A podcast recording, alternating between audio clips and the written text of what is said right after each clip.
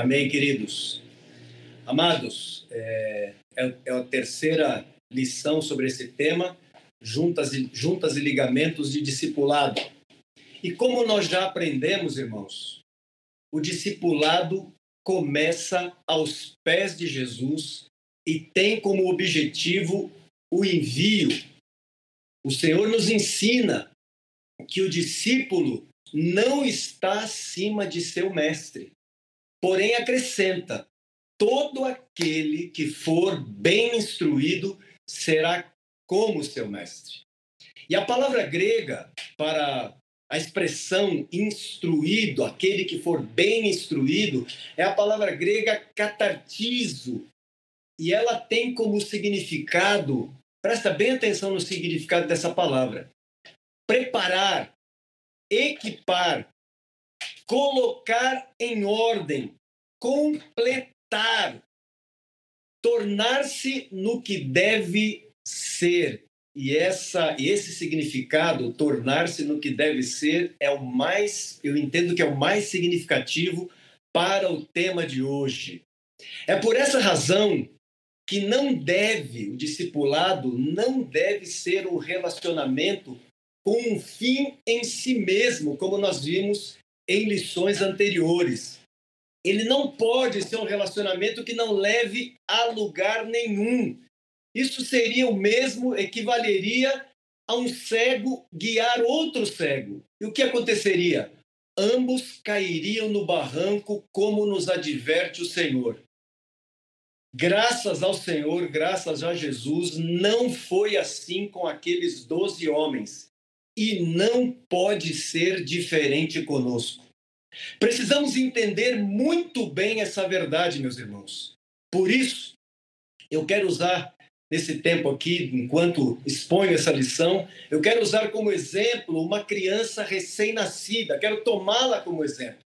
Não é sem razão que as Escrituras nos comparam a elas e, como tal, nos exortam a desejar ardentemente o genuíno leite espiritual, para que por meio deste possamos crescer. Seus primeiros anos são marcados por uma dependência absoluta de cuidado quanto às necessidades mais básicas. Nenhuma criança neste período é capaz de alimentar-se, cuidar da higiene pessoal ou andar sozinha. Ela está entregue aos cuidados de sua mãe. Mas essa fase passa e logo ela começa a aprender a comer e a andar por si mesma. Chega o momento em que ela, enfim, precisa sair do colo. Já não anda mais no colo da mãe, ela consegue se locomover. E é necessário que seja assim. Chega o momento em que ela tem que caminhar com as próprias pernas, sair do colo. Meus irmãos, se é assim na vida espiritual, por que? Se é assim, perdão, na vida natural, por que na vida espiritual tem que ser diferente? Por que achamos estranho? Presta bem atenção nisso. Por que nós achamos estranho um adulto agindo como criança? E não temos o mesmo discernimento para aqueles que, mesmo depois de muitos anos de conversão, continuam a se comportar como criança. Obviamente, meus queridos, eu não estou propondo aqui a eliminação das juntas e ligamentos de discipulado. Não estou dizendo que devemos acabar com isso. Não é essa a solução. Eu sou grato a Deus que, por meio do seu Espírito, nos abriu, nos abriu as Escrituras para que pudéssemos compreender essa verdade tão preciosa para a sua igreja. Graças a Deus pela vida de irmãos e irmãs que se dispuseram a pastorear a vida dos irmãos mais novos na fé. O que quero é enfaticamente destacar que a igreja é o corpo de Cristo e que seus membros precisam desenvolver-se. E por quê, irmãos? Porque, afinal de contas, tudo aquilo que tem vida cresce e se desenvolve. Ora, o que significa esse desenvolver-se?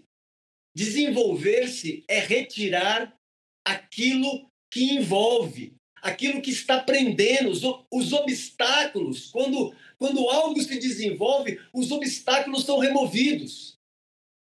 Você sabe que a palavra de Deus, há uma palavra de Deus a todo aquele que nasceu de novo. E a palavra é: desenvolvei a vossa salvação com temor e tremor. Sua vontade é que nós não sejamos mais como meninos, que se deixam seduzir pela artimanha dos homens, que com astúcia querem nos induzir ao erro. Desenvolver a nossa salvação, deixar de ser meninos, essa é a vontade de Deus. E por que, irmãos? Porque nos foi proposta uma carreira para correr. Portanto, precisamos nos desembaraçar de tudo aquilo que nos impeça de concluir esta carreira. Afinal de contas, meus irmãos, temos um alvo para alcançar. E como nós vamos atingi-lo?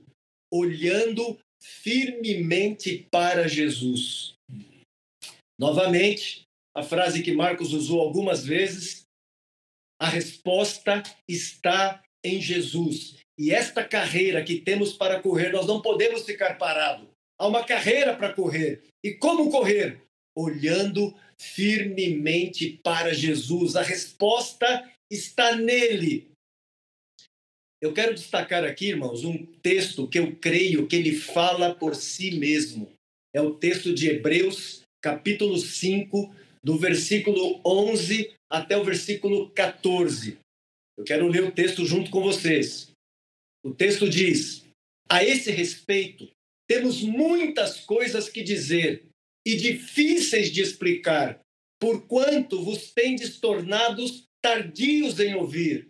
Pois, com efeito, quando devíeis ser mestres, atendendo ao tempo decorrido, tendes novamente necessidade de que alguém vos ensine de novo quais são os princípios elementares dos oráculos de Deus. Assim, vos tornastes como necessitados de leite, e não de alimento sólido. Ora, todo aquele que se alimenta de leite é inexperiente na palavra da justiça, porque é criança.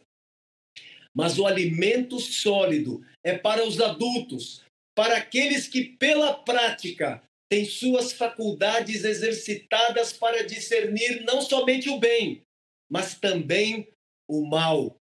Meus irmãos, o texto que acabamos de ler, creio ser o texto mais confrontador das Escrituras quanto a esse tema. Ele nos adverte de forma contundente que manter uma atitude preguiçosa, lenta e morosa em ouvir as mesmas coisas durante um determinado período de tempo, ele tem o poder de nos manter crianças. Quando o objetivo era que tivéssemos nos tornado mestres, os primeiros anos de vida em Cristo, meus irmãos, deveriam ser suficientes para definir que estamos bem fundamentados. É por essa razão que podemos dizer que um discípulo bem fundamentado é aquele capaz de dar razão de sua fé. E quando ele deve alcançar essa maturidade? Já nos primeiros anos de sua fé. Esses primeiros anos deveriam ser suficientes para ele ser capaz de poder dar razão de sua fé e evidenciar, por conta disso, que está bem fundamentado.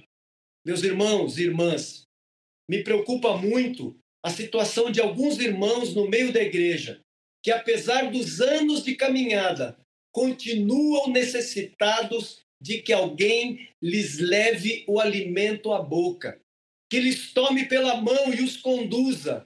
E eu pergunto, irmãos, isso é normal? Depois de passado tanto tempo? Essa prática está correta? Os textos que nós lembramos até aqui não nos dizem o contrário? Não estaríamos, irmãos, com isso perpetuando a infantilidade entre nós?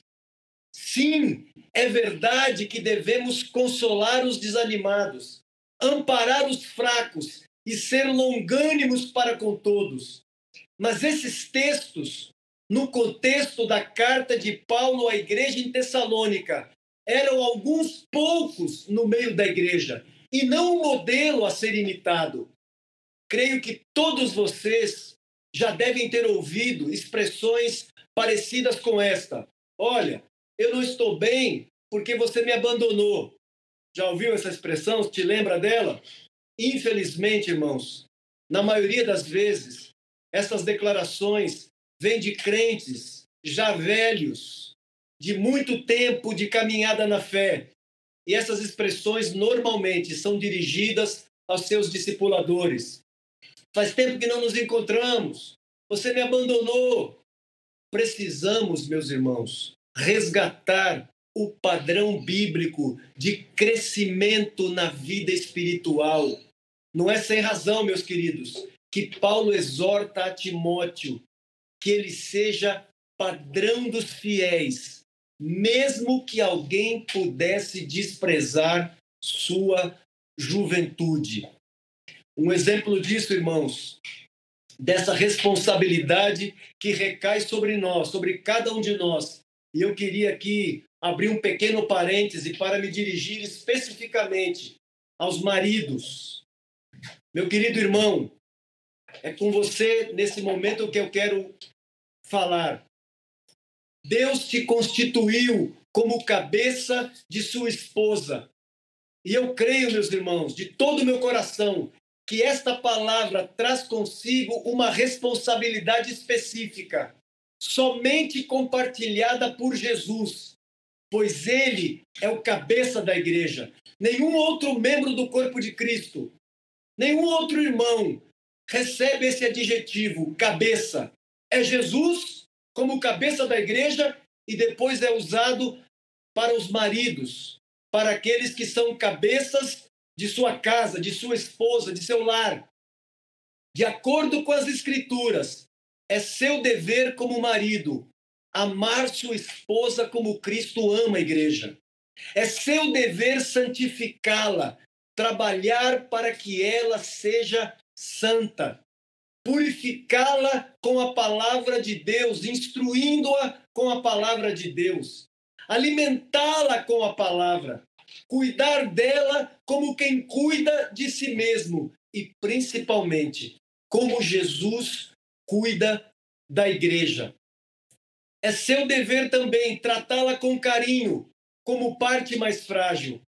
Esses são, meu irmão, seus intransferíveis deveres atribuídos pelo Senhor. Mas é importante lembrar, como já aprendemos anteriormente, nas últimas semanas, que você pode, como marido, como cabeça de sua casa, não está errado você contar com a ajuda de uma outra irmã que seja madura para cooperar contigo no cuidado de sua esposa. Obviamente, essa irmã mais madura, ela não terá atribuição de exercer autoridade, pois a autoridade espiritual sobre tua esposa é você, marido. Essa irmã, ela será uma referência feminina para auxiliá-la em áreas que você, como homem, não poderia fazê-lo. Lembremos a verdade que aprendemos em lições anteriores. O discipulado é um relacionamento de serviço e amor, onde um irmão mais maduro ajuda um irmão mais novo na fé. Lembremos também que Paulo, na carta dirigida a Tito, ele orienta as mulheres mais velhas a instruírem as mais novas. Assim como você precisa ter um vínculo específico no corpo de Cristo, tua esposa também tem essa necessidade. Por isso, meu irmão, não despreze essa ajuda. E nós podemos dizer aqui, irmãos, que com essa compreensão, essa irmã mais idosa, essa irmã mais velha, ela pode muito bem ser chamada também de discipuladora. Se compreendemos assim, que o discipulado é uma relação de amor e serviço, não é, não é uma relação de autoridade, O discipulador, como nós já vimos, não é uma autoridade constituída por Deus na igreja. A autoridade, repetindo, dentro de sua casa é você. Mas essa irmã, ela vai ajudá-lo no trato com sua esposa, por ser uma irmã mais velha, uma irmã idosa. E você pode muito bem chamá-la também de discipuladora ou irmã mais velha. Amém, meus queridos? Seguindo aqui, vejamos também a prática apostólica do discipulado. E é incrível, apesar de não haver nenhuma citação dessa palavra em todo o Novo Testamento, nós podemos encontrar de forma muito clara as marcas de sua influência. Nós não vemos, nós não encontramos a palavra discipulado no Novo Testamento, mas não temos dúvida, são muitos os textos que mostram a influência dessa prática na vida de pessoas. Assim como Jesus, os apóstolos investiram na formação de outros homens. Vejamos dois exemplos muito próximos a Paulo. Ao referir-se a Timóteo, diz que ele seguia de perto seu ensino, procedimento, propósito, fé, longanimidade, amor, perseverança, até perseguições e sofrimentos. Um pouco antes, na mesma carta, depois de chamá-lo de filho, ele o exorta a replicar em outros o mesmo que ele aprendeu. Quanto a Tito, o segundo exemplo, é reconhecido como companheiro na segunda carta aos Coríntios. E assim como Timóteo, é chamado de verdadeiro filho na fé, na carta dirigida a ele. Estes exemplos, meus irmãos, comprovam que o discipulado conduz aquele que se converteu a um processo de crescimento. E assim como na vida natural, ele tem início na infância, onde estão presentes, como diz Paulo em outra carta, estão presentes as coisas de menino. Mas, com o passar do tempo, este relacionamento deve levá-lo ao momento em que ele deixará, ou melhor, desistirá das coisas próprias de menino, vindo a tornar-se adulto. Não estou dizendo, obviamente, com isso, que a partir deste momento, essa pessoa não terá necessidade de sujeitar-se a mais ninguém. Na verdade, tudo o que ela aprendeu nos primeiros anos de vida, quanto à sujeição, obediência e dependência, deverá continuar a nortear toda a sua vida. Por quê? Porque todo aquele que entendeu os princípios do reino de Deus manterá para sempre em sua consciência de que não pode andar sozinho. Assim como se deu com Timóteo e Tito, os demais homens que auxiliaram Paulo em seu serviço à igreja foram exemplos claros de sujeição uns aos outros, exemplos claros de crescimento, exemplos claros de homens que amadureceram na fé e exemplos claros de homens que, mesmo tendo se tornado maduros, continuaram se sujeitando uns aos outros. O que as Escrituras mencionam sobre eles? Vejamos alguns exemplos. Estéfanas, Fortunato e Acaico, lembram-se? Trouxeram refrigério, olha a expressão que, que, é, que é usada referindo-se a estes homens. Eles trouxeram refrigério ao espírito de Paulo e à igreja em Corinto. Para para pensar um pouco. Depois de todos esses anos de sua caminhada na fé, você pode dizer hoje, os irmãos mais velhos que tiveram ou que têm responsabilidade sobre tua vida, eles podem dizer que você hoje tem se tornado refrigério para o espírito deles? Você tem crescido e estes homens mais velhos que têm, homens e mulheres que têm ajudado você na caminhada, homens mais velhos, mais maduros, eles podem se referir a você hoje como companheiros, porque você amadureceu, porque você cresceu. É... Uma outra citação, um outro exemplo de um homem que andou com Paulo, fez parte dessa equipe, desse time de homens que andou com Paulo. A Escritura lembra, traz o nome de Onesíforo. E falando de Onesíforo, a Escritura diz que Onesíforo deu ânimo a Paulo, pois chegando em Roma, presta atenção nisso, Onesíforo chegando em Roma, ele procura por Paulo de forma diligente, até o encontrar. E por que, irmãos? Por que Onesíforo sai à procura de Paulo e não desiste até encontrá-lo? Por quê? Sabe por quê? Porque ele sabia que tinha necessidade. Você tem necessidade de comunhão, você tem necessidade de estar com estes irmãos mais velhos, você os procura. Ou se eles não te procurarem, o máximo que você faz é reclamar. Por que você não esteve comigo? Você procura esses homens, você tem, sente necessidade, continua tendo necessidade de estar com eles. Na verdade, meus irmãos, quando lembramos esse exemplo de Onesíforo aqui, essa necessidade que Onesíforo tinha de encontrar Paulo, de estar com ele, como irmão mais velho, na verdade, é importante esclarecer que a verdadeira maturidade traz consigo a certeza de que a necessidade de estar sujeito é maior quando adquirimos mais experiência e capacitação do que quando éramos novos na fé. É depois de, abre aspas, adultos, fecha aspas, que corremos mais riscos.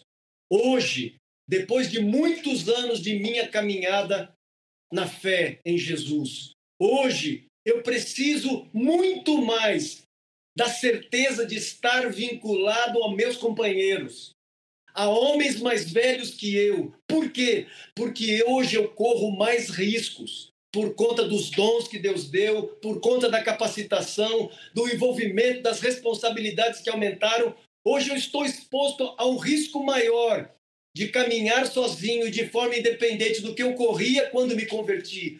Por isso, hoje, passado todos esses anos, essa consciência de que necessito estar ligado, dependente e sujeito a outros irmãos, ela tem que ser muito mais forte na minha vida e na tua vida.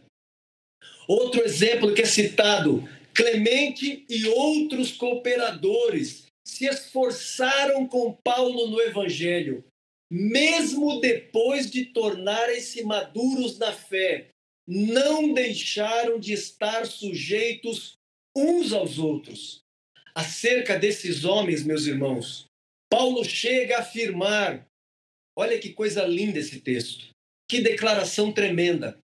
Paulo chega a afirmar, referindo-se a esses homens, que os nomes deles encontravam-se no livro da vida, homens que se tornaram em provas vivas de que o discipulado verdadeiro transforma crianças em homens maduros e aptos para serem obreiros. Você pode imaginar o nível de relacionamento que esses homens tinham com Paulo, como essa equipe de homens que a princípio eram neófitos, inexperientes, mas de um tempo de caminhada, de formação, junto com Paulo, se transformaram em companheiros, em obreiros que, os, que o auxiliaram, se tornaram homens maduros, obreiros do Senhor.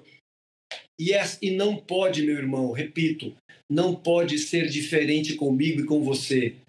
Os anos de caminhada, sendo discipulado, tem que nos conduzir à maturidade, tem que nos conduzir a sermos homens maduros, mulheres maduras. Temos que ser obreiros para que nos unamos a outros, para estarmos juntos trabalhando nessa seara do Senhor. Meus irmãos, vamos sair do colo, vamos nos tornarem homens e mulheres aptos para ser obreiros do Senhor. Vamos deixar a infantilidade para trás, mas vamos continuar sujeitos uns aos outros. Amém, meus queridos? Que o Senhor, por sua graça e misericórdia, nos abençoe e grave essa palavra em nosso coração. Temos algumas perguntas aqui para considerarmos atentamente. Pergunta número um. Qual o objetivo do discipulado? Pergunta número dois. Como definimos se um discípulo está bem fundamentado? Pergunta número três. Qual é a responsabilidade do marido para com sua esposa? Pergunta número quatro. O que podemos aprender com aquele grupo de homens que andaram com Paulo? Que o Senhor nos abençoe.